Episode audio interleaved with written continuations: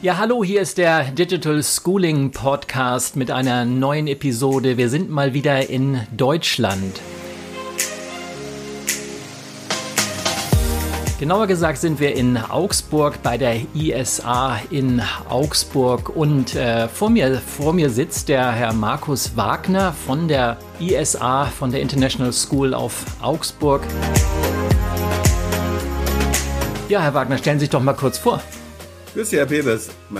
Wie gesagt, mein Name ist Markus Wagner. Ich bin äh, interessanterweise ein Vorstand, ähm, ähm, kaufmännischer Vorstand der International School Augsburg. Ähm, wir sind eine gemeinnützige Aktiengesellschaft ähm, und eine internationale Schule, ähm, die eben privatwirtschaftlich finanziert ist und deswegen zwei Vorstände hat. Einen für den pädagogischen Bereich, das ist meine Kollegin Kathy Mallen, und ähm, einen für den äh, kaufmännisch-organisatorischen Bereich und das ist meine Wenigkeit.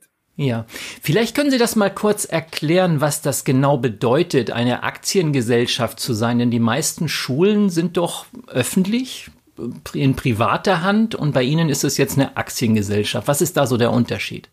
Hm.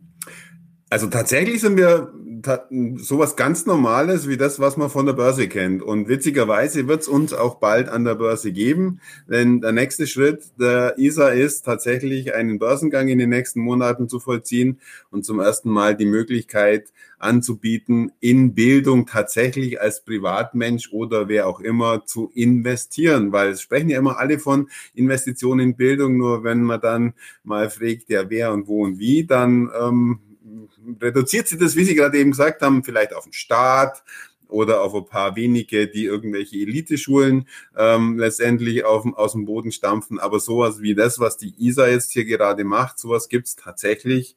Ähm, also zumindest mal deutschlandweit nicht, aber vielleicht sogar weltweit. Aber vielleicht ganz kurz zu Ihrer Frage.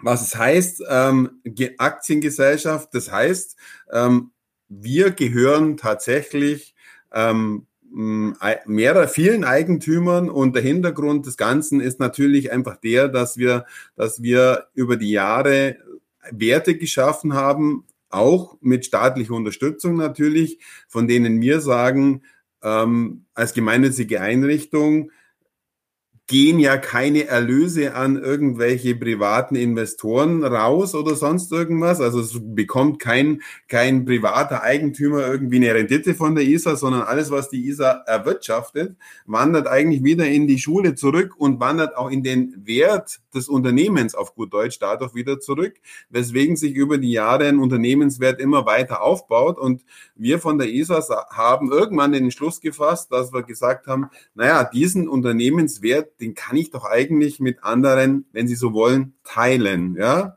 ähm, das heißt also, ich kann ihn anderen ähm, anbieten, sich an, in Bildung zu engagieren und in Bildung zu investieren und mit diesem Angebot gleichzeitig die notwendigen Eigenmittel ähm, ausbauen, die die Schule irgendwann benötigen wird in nächster Zukunft. Und das ist aber Hintergrund unseres Börsengangs, ähm, ein eigenes Schulgelände zu bauen. Ja, das heißt also, auf der einen Seite ist es natürlich so, dass der Freistaat Bayern ähm, Schulgebäudebauten ähm, fördert. Auf der anderen Seite bleibt eine enorm hohe Eigenkapitalquote, wie das Neudeutsch so schön heißt, die die Institution selber mitbringen muss. Sonst gibt es keine Fördermittel. Das heißt also nur, wenn wir die ähm, entsprechenden Eigenmittel haben, gibt es auch den Rest.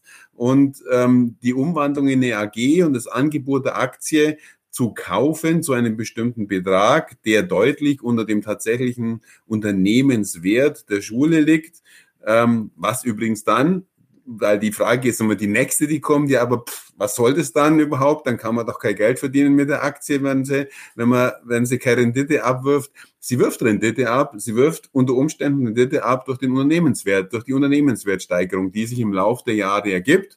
Und jemand, der heute vielleicht mit 100, 125 Euro bei der Aktie einsteigt, kann in 10, 20 Jahren vielleicht für 200, 300, 400 Euro aussteigen ähm, und hat dadurch eine durchaus äh, ansehnliche Rendite, kann dadurch auch eine durchaus ansehnliche Rendite erwirtschaften. Und gleichzeitig ähm, investiert er in Bildung, gleichzeitig gibt er der ISA die Möglichkeit, ein Schulgebäude, einen eigenen Campus zu bauen und die eigenen Mittel dafür darzustellen. Ähm, und tut im Prinzip, wenn Sie so wollen, was Gutes für eine gemeinnützige Einrichtung. Ist eigentlich eine, eine super geniale Win-Win-Situation für Investor wie äh, Schule und Bildung. Hm. Wäre das ein Modell, was äh, für andere Privatschulen genauso funktionieren könnte? Ähm, auf jeden Fall. Also das ist meines Erachtens auf jeden Fall möglich, ähm, dass andere Privatschulen, wenn sie sich der Öffentlichkeit ähm, öffnen sozusagen und ähm, ähm, eine ähnliche Form. Klar, also wir haben uns ja auch aus einer gemeinnützigen GmbH weiterentwickelt in die gemeinnützige Aktiengesellschaft und das kann im Prinzip ähm, Kollegen von uns in Heimhausen, die Bavarian International School, hat das Gleiche gemacht, aber die haben ein ganz anderes Interesse. Das ist sehr interessant, weil die wollen nicht public gehen, so wie uns. Da komme ich vielleicht noch ganz kurz zu einem ganz interessanten anderen Aspekt, nämlich, dass wir alle unsere Alumnis als Eigentümer beteiligt haben. Ähm, die Bavarian International School, die geht einen ganz anderen Weg. Die geht den Weg der Privatisierung durch die Umwandlung in die Aktiengesellschaft, indem sie sagt, ähm, hinter der Aktiengesellschaft, das war ein Verein, äh, ist umgewandelt worden in eine Aktiengesellschaft und hinter der Aktiengesellschaft steht eine Stiftung, die in laut Satzung die Aktien kauft, die die Aktionäre, die heute Aktionäre wurden, im Rahmen der Umwandlung verkaufen möchten. Das heißt, am Ende des Tages gibt wahrscheinlich nur noch einen Eigentümer dieser Aktiengesellschaft. Ähm, und das zeigt dann auch interessanterweise, wie unglaublich vielfältig und variabel diese Rechtsform der Aktiengesellschaft eigentlich ist. Sie kann eigentlich das totale Gegenteil machen, während jetzt eine Bavarian International School quasi, wenn Sie so wollen, privatisiert ähm, und alles einsammelt und guckt, dass eine Stiftung diese, diese ähm, Anteile der Schule hält, geht die ISA, wie gesagt, genau den anderen Weg und geht mit ihrem Unternehmenswert in die Öffentlichkeit und ähm, in einer Art und Weise, ich habe es gerade angesprochen, vielleicht darf ich das gleich, gleich hinzufügen, ähm, der tatsächlich ja, also der ist, behauptet jetzt mal tatsächlich weltweit einmalig. Ähm, wir, wir haben alle unsere Absolventen seit und das ist natürlich das Glück einer jungen Schule, seit 2012 als Aktionäre an der ISA, als Eigentümer der Aktionäre mit einer Aktie beteiligt. Das heißt, die kriegen bei uns beim Abschluss, die schreiben ja nicht das ähm, Abitur bei uns, sondern das IB-Diploma, das wird zwar als Abitur und allgemeine Hochschulreife anerkannt in Deutschland, aber es ist halt eine andere Prüfung. Ähm, bekommen die von uns beziehungsweise von unserem Freundeskreis jeweils eine Aktie im Wert von 100 Euro geschenkt ähm, und werden damit im Prinzip ähm, Aktionär der ISA und wir haben erst 2016, Ende 2016 umgewandelt, haben seit 2012 Absolventen und haben die Entscheidung oder den Beschluss gefasst, dass wir gesagt haben, nee, diese Chance lassen wir uns nicht entgehen, dass wir als einzige Schule tatsächlich alle unsere Absolventen, die wir jemals hatten in unserer, in unserer Schullaufbahn, äh, zum Miteigentümern der Schule machen. Die, die Gelegenheit, die lassen wir uns nicht entgehen. Wir schicken tatsächlich auch unseren alten Alumnis, unseren alten Absolventen jeweils eine Aktie und machen sie zu Miteigentümern. Und so ist es heute. Wir haben heute ähm, 278, ah, in Kurze haben wir 316 Aktionäre, wovon eben, wie gesagt, ähm, fast 250, 60 inzwischen Alumni sind. Ja, das klingt unheimlich spannend, vor allem weil es äh, eigentlich die Hörer dieses Podcasts erwarten jetzt äh, irgendwas über über Schule und äh, und Unterricht und plötzlich wird das so ein äh, unternehmerisches Thema, wo es um Business Aktien, Talk. um Business Talk, genau, genau. Wenn ich da jetzt mal die Brücke schlagen darf, also ich ich versuche das mal auf ganz simpel und einfach runterzubrechen.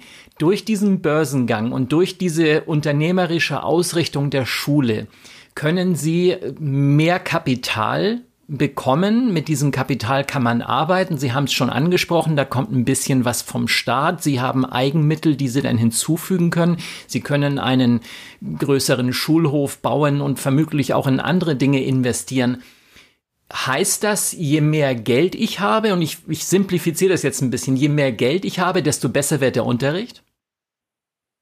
Ähm, Nee, also den Unterricht am, am, allein am Geld festzumachen, ähm, wäre völlig, wäre völlig falsch. Also die Qualität des Unterrichts resultiert aus unseren Lehrkräften. Das ist, das ist zunächst einmal die größte, äh, äh das größte Asset, das die ISA hat. Die Qualität unserer Lehrkräfte ähm, ist das Kernasset ähm, und das ist das Kernkriterium für guten Unterricht. Also da beißt die Maus keinen Faden ab. Nur Sie können sich vielleicht vorstellen, ähm, wie die Situation zum Beispiel jetzt in Corona-Zeiten ist. Das heißt, wir haben wahrscheinlich als eine der wenigen oder vielleicht sogar als einzige Schule alle Schüler wieder jeden Tag an der Schule, aber wir sind auf dem letzten Platz besetzt. Da ist also auch kein, kein Quadratmeter mehr frei, wo sie irgendjemanden hinsetzen können. Und wie wachsen sie denn weiter? Also ohne Geld ist das irgendwie schwierig. Und als gemeinnützige, Aktien, gemeinnützige Einrichtung, ganz nebenbei, dürfen sie auch keine Gewinne erzielen. Ja. Das heißt mhm. also, sie haben schon ein gewisses Problem. Sie dürfen zwar einen Gewinn erzielen, aber der Gewinn muss dann sofort wieder reinvestiert werden. Und wenn Sie das Finanzamt fragen, dann sagen die, also länger als zwei, drei, vier, fünf Jahre dürft ihr Gewinne nicht kumulieren und aufheben. Ihr müsst uns dann schon irgendwann mal sagen, was ihr mit den Gewinnen, wenn ihr überhaupt welche macht, was im Übrigen in diesem Bildungssegment ähm, meines Erachtens unglaublich, deswegen sind wir auch gerne eine gemeinnützige Einrichtung, weil es ist meines Erachtens, wenn sie wirklich das Wohl der Schüler und ähm, das, das pädagogisch in den Mittelpunkt stellen, dann ist es als ähm, gewerblicher Betrieb mh, hm, grenzwertig, ja, weil wenn sie aus dem, was sie da erwirtschaften können, ähm, noch Gewinne rausquetschen wollen für irgendwelche Gesellschafter, dann leidet, und damit bin ich bei Ihrer eigentlichen Frage, also unser Asset ist der Lehrer und der Schüler ähm, oder unsere Zielgruppe und unsere, wir haben keine, wir haben keine Eigentümer, denen wir irgendwie am Jahresende sozusagen äh, möglichst viel Rendite überweisen müssen. Und das ist ein entscheidender Aspekt, weil in diesem Gewerbe, wie gesagt, oder in diesem Business, wie Sie es auch nennen wollen, ist ähm, ähnlich wie in anderen sozialen ähm, Bereichen ähm, die Gewinnerwirtschaftung ähm, also extrem schwierig und sie muss unweigerlich zu Lasten der Qualität. Äh, jetzt kann man natürlich sagen, ja, Moment, das Salem funktioniert doch auch und diese ganzen Elite-Schulen funktionieren ja auch stimmt. Wenn irgendwann der Kunde mal bereit ist, jeden x-beliebigen Betrag zu bezahlen, dann ist es wahrscheinlich auch möglich, ähm, sogar noch ein Gewerbe draus zu machen. Trotzdem sollte man sich als Kunde halt überlegen, was passiert eigentlich mit dem Geld? Also ähm, am, Ende des Tages wird eine ordentliche Rendite an, an Eigentümer abgeführt. Will ich das eigentlich, wenn es um die Bildung meines Kindes geht? Und da muss ich sagen, mh, hm, da bin ich lieber gemeinnützige Einrichtung und investiere tatsächlich mit einer schlanken Verwaltung, mit wenigen Nebenkosten ähm, maximal viel in die Bildung unserer Kinder. Hm. Bei, wenn ich jetzt nochmal das vergleiche mit einer Industriefirma zum Beispiel, wenn ich einen, mir einen Job suche an, als Angestellter, dann ist es mir nicht nur wichtig, was ich für ein Gehalt bekomme, sondern es geht auch ein bisschen um die Firma, also wie das da drinnen aussieht, was da an Zusatzleistungen äh, gemacht werden, wie, wie ein tolles Büro, in dem ich arbeite und so weiter. Und ich könnte mir sicherlich vorstellen, dass bei Ihnen auch ähm, in der Richtung sehr viel für die Mitarbeiter, also für Ihre Lehrer getan wird. Heißt das jetzt, wenn Sie unheimlich viel Geld investieren, auch in, in, die, in das Personal, also in den Arbeitsplatz, in die Schule an sich, dass Sie einfach auch mehr Lehrer bekommen, also mehr Bewerbungen bekommen und dadurch einfach auch besser ähm, die besseren raussuchen können für ihre Schule? Ähm, also vielleicht muss ich tatsächlich ein bisschen korrigieren. Ich glaube, es hängt halt wahnsinnig viel ähm, mit den Leistungen, mit in, in Bezug auf die Leistungen. Ich glaube, Mitarbeiter an der ISA oder an unserer Schule verdienen nicht besser oder nicht schlechter, in etwa in dem, in dem Rahmen, in dem andere Lehrkräfte in, im öffentlichen Bereich oder in, in anderen, in, an anderen internationalen Schulen äh, verdienen. Also wir bezahlen jetzt eine exorbitante Gehälter, wir, wir stellen keine Luxusbüros zur Verfügung, im Gegenteil, die Verwaltung, ähm, ich sitze hier in dem Container jetzt. Zum Beispiel, bis wir irgendwann mal die Möglichkeit haben werden, hoffentlich mal was zu bauen. Ähm, also es ist nicht so, dass wir, darum sagte ich vorhin, äh, Thema schlanke Verwaltung und ähm, ich glaube, es kommt wahnsinnig viel darauf an, was Sie für ein Betriebsklima haben, was Sie für eine Unternehmenskultur haben, welche anderen, Altern anderen Angebote sie machen. Natürlich haben wir ähm, auf, auf dem Sozial, im sozialen Bereich sehr viel, machen wir sehr viel mit unseren Mitarbeitern auch ähm, und, und, und. Also ich denke, ähm, es gibt immer wieder mal eine Pub Night ähm, in, dem, in dem Irish Pub ähm, oder ähnliche Dinge. Und ähm, insofern sage ich jetzt mal, es geht um die Unternehmenskultur und wie sie Mitarbeiter, Mitarbeitern die Chance, gerade im pädagogischen Bereich, Mitarbeitern die Chance geben, ähm, ja, sich im, im, im Beruf ähm, verwirklichen zu können, also in ihrer in ihrer Tätigkeit als Lehrkraft und in wie, oder wie sehr sie sie in ein Korsett zwingen. Und ähm, ich glaube, da ist es so, dass an der Schule die Lehrer und die Mitarbeiter einfach ähm, viel Freiheiten genießen, was das anbelangt und ähm, es daher eine hohe,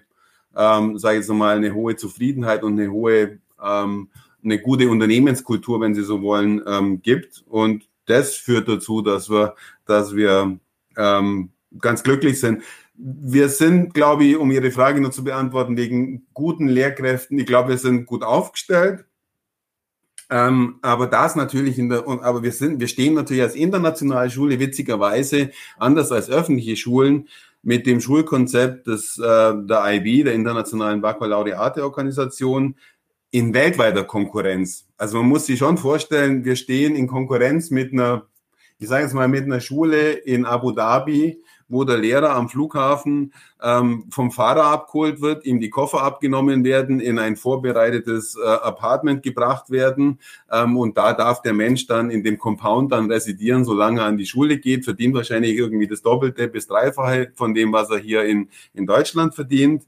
Und es fehlt ihm eigentlich, wenn Sie so möchten, an nichts, ähm, äh, während er hier zwar Relocation-Hilfe bekommt, aber trotzdem irgendwie gucken muss, wie er sein Bankkonto aufmacht und wie er, und wie er sonst irgendwas tut. Also insofern, da, da stehen wir schon in einer sehr, sehr harten Konkurrenz, haben aber halt andere Assets und da andere Mehrwerte wie, ja, die, die Sicherheit, hier auf die Straße gehen zu dürfen, ähm, die Unternehmenskultur der Schule, die Freiheit, sich in der Schule, sage ich jetzt mal, wie gesagt, äh, entwickeln zu dürfen ähm, und, und, und. Und ich glaube, ähm, da muss man tatsächlich, also mit Geld können wir weltweit als internationale Schule hier in Augsburg nicht punkten. Das ist definitiv mhm. nicht, der Punkt, nicht unser Asset, nicht unser, unser, äh, unser, unsere Möglichkeit, Mitarbeiter zu gewinnen.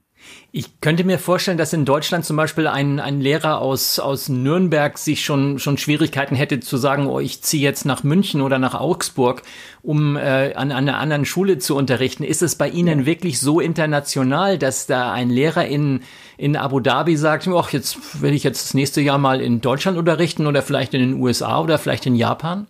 Mhm. Also wir haben Mitarbeiter aus 18 Nationalitäten, mit 18 Nationalitäten. Das heißt, die kommen tatsächlich von überall aus der Welt.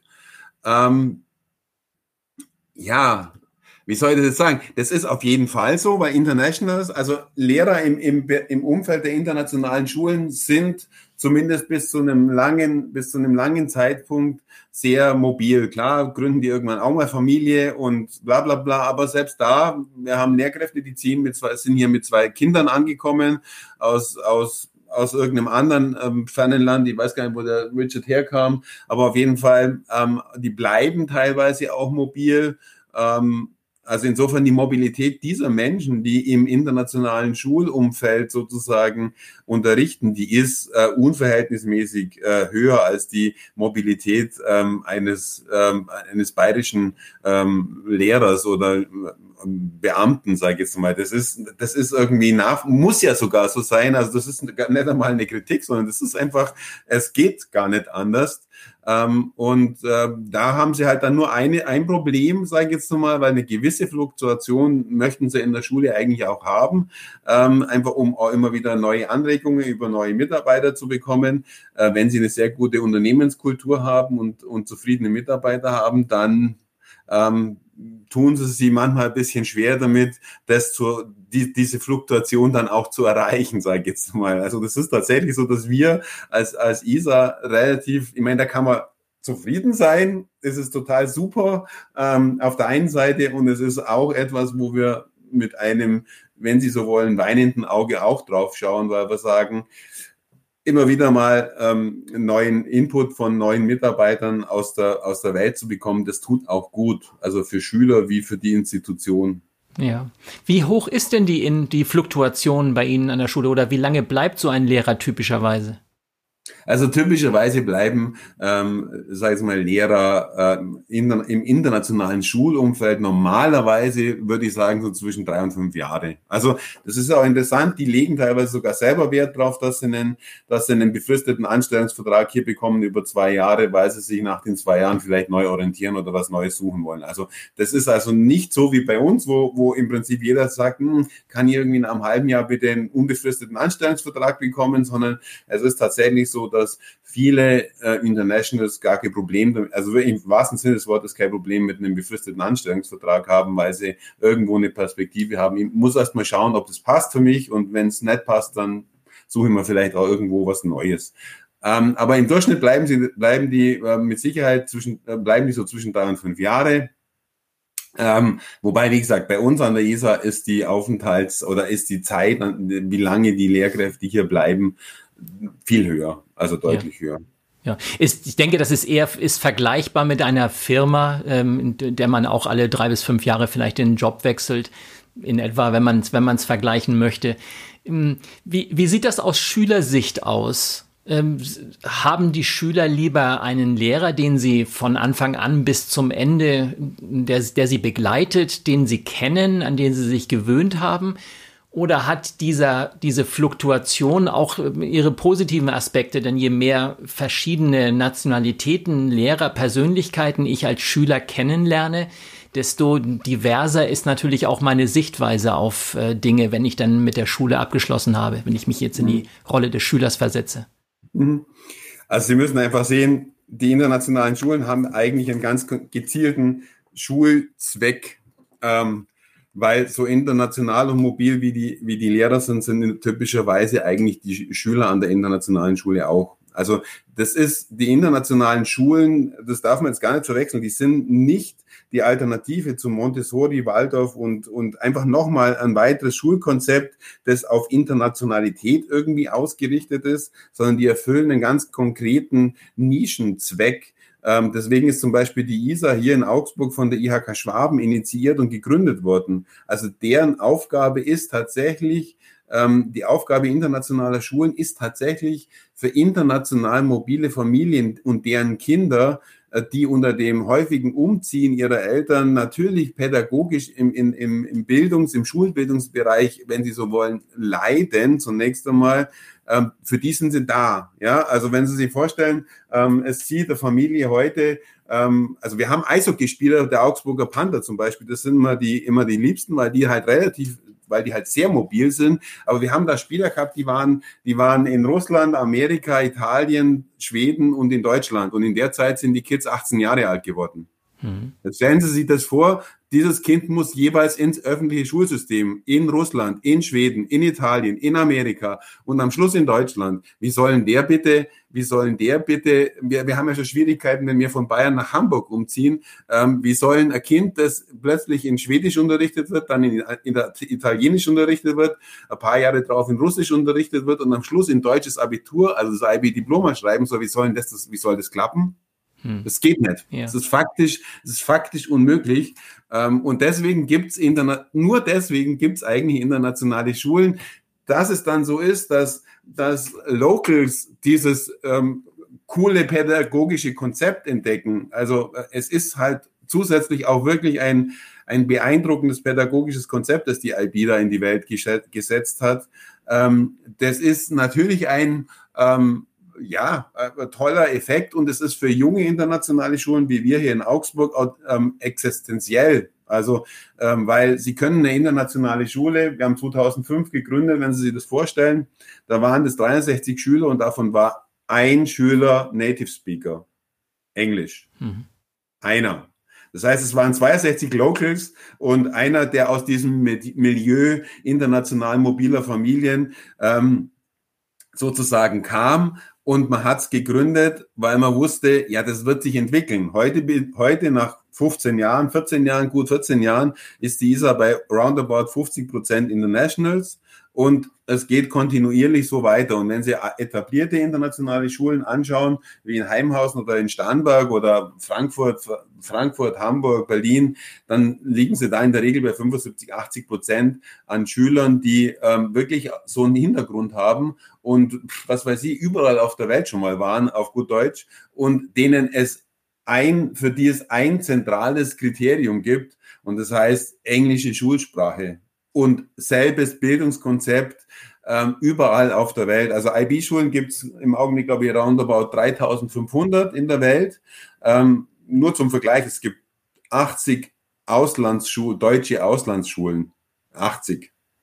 Und es gibt 3500 IB-Schulen in der Welt. Das heißt, die Wahrscheinlichkeit, dass wenn Sie umziehen mit Ihrer Familie irgendwo ins Ausland, dass Sie eine IB-Schule finden, in der Sie einfach weitermachen können, wie, wie bisher auf gut Deutsch, ähm, die ist halt um den Faktor, keine Ahnung, kann man jetzt ausrechnen, x-mal höher, ähm, als dass sie eine deutsche Schule finden. Das wird ihnen natürlich passieren in Shanghai, da finden sie in Singapur, da finden sie ihre deutsche, deutsche Schule, aber dann war's das. Also, und die internationalen Schulen bieten ein einheitliches Bildungskonzept weltweit, also die internationalen IB-Schulen, muss ich dazu sagen, weil ähnlich wie beim Unternehmensberater ist der Begriff der internationalen Schule nicht irgendwie geschützt sondern ich kann jetzt da rausgehen auf die Straße und eine internationale Schule aufmachen und dann mal loslegen.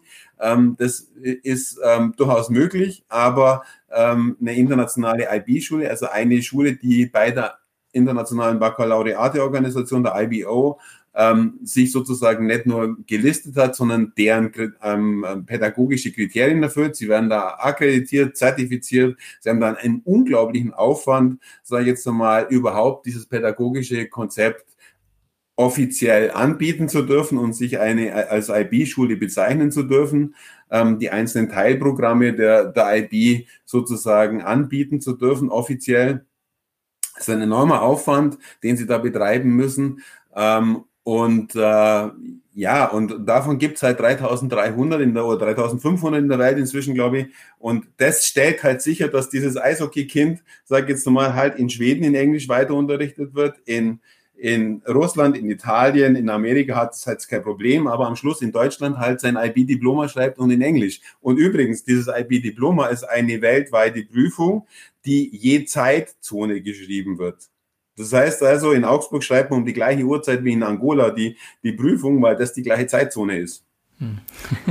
das ist super das ist also, ja. also wenn man, wenn man hinter die Kulissen schaut, das ist, un, un, also das ist unglaublich spannend, ähm, was hinter internationalen Schulen für eine, für eine Idee, für ein Konzept, für eine Pädagogik und eine Logistik steckt. Das ist unfassbar. Also extrem aufwendig. Deswegen war zum Beispiel dieses Jahr auch, war es dieses Jahr auch überhaupt nicht möglich, in Corona-Zeiten ein IB-Diploma zu schreiben, die IB-Diploma-Prüfungen zu schreiben. Das ist nicht möglich, weil sie wissen ja gar nicht, welches Land gerade in welcher Corona-Phase steckt. Wo bricht's gerade aus? Ähm, wo ist es gerade am Abappen? Ähm, das war ja, wenn Sie sich das die letzten Wochen und Monate Revue passieren lassen, war das ja in jedem Land irgendwie ein bisschen anders. So, wenn Sie jetzt aber je Zeitzone eine, eine Prüfung schreiben wollen, dann kollabiert es, also es kollabiert nicht das System. Es gibt ein IB-Diploma-Zeugnis natürlich, aber halt ohne, ohne die Abschlussprüfung.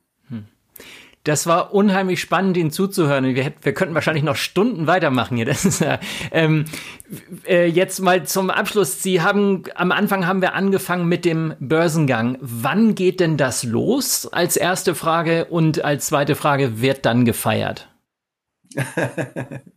ähm, also losgehen tut's mit ähm, wir haben am 10.7. unsere Hauptversammlung. Ähm, dort werden wir hoffentlich diese, davon gehe ich aus, alle Beschlüsse, notwendigen Beschlüsse fassen, um loszulegen. Ähm, danach geht's ähm, äh, los, wobei wir mit den Vorbereitungen und äh, des Börsengangs natürlich schon längst begonnen haben, sonst wird man viel zu viel Zeit verbrauchen.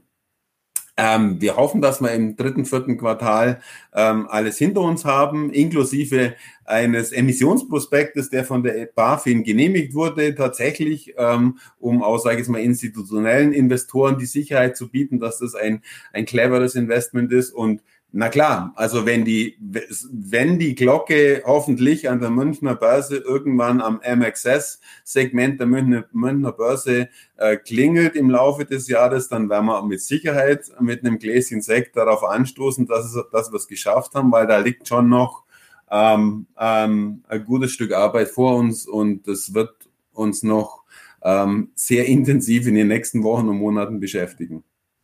Dann wünsche ich Ihnen alles Gute dafür und weiterhin so viel Erfolg mit Ihrer Schule. Herr Peters, vielen Dank fürs Interview. Dankeschön.